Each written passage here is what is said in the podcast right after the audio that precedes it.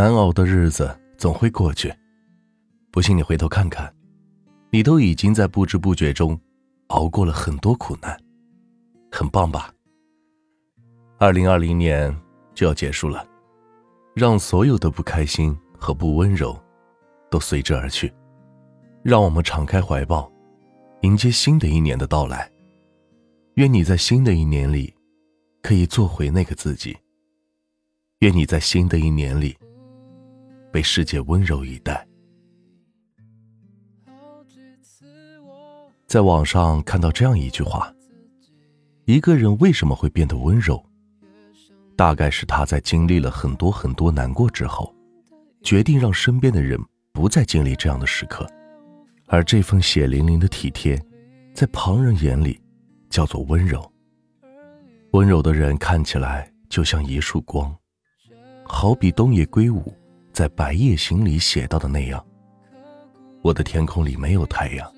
总是黑夜，但并不暗，因为有东西代替了太阳。虽然没有太阳那么明亮，但对我来说已经足够。凭借着这份光，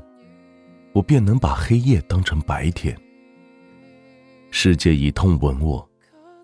我却报之以歌，从来不是因为我有多伟大，只不过在我小小的心里装着一个大大的你，而遍体鳞伤的我不想让你也受伤。我想这就是夏目友人帐里所说的，我想成为一个温柔的人，因为曾被温柔的人那样对待，深深了解那种被温柔相待的感觉。还记得在初中升入高中的八百体育测试中，我拼尽全力却还是没有达标，当时我急得眼泪都快出来了。别的同学都对我说，没事儿，你也尽力了，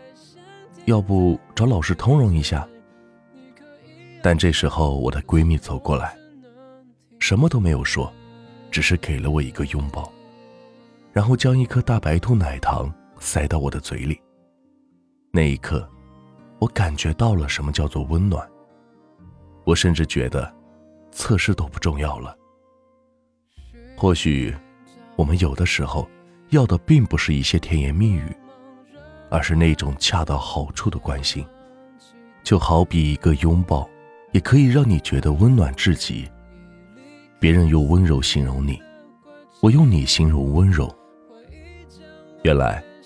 看似不动声色的关心也有着写不尽的温柔。我想大家都熟悉之前的一档热播节目《变形记》，那里边的主人公特别是去到农村改造的孩子，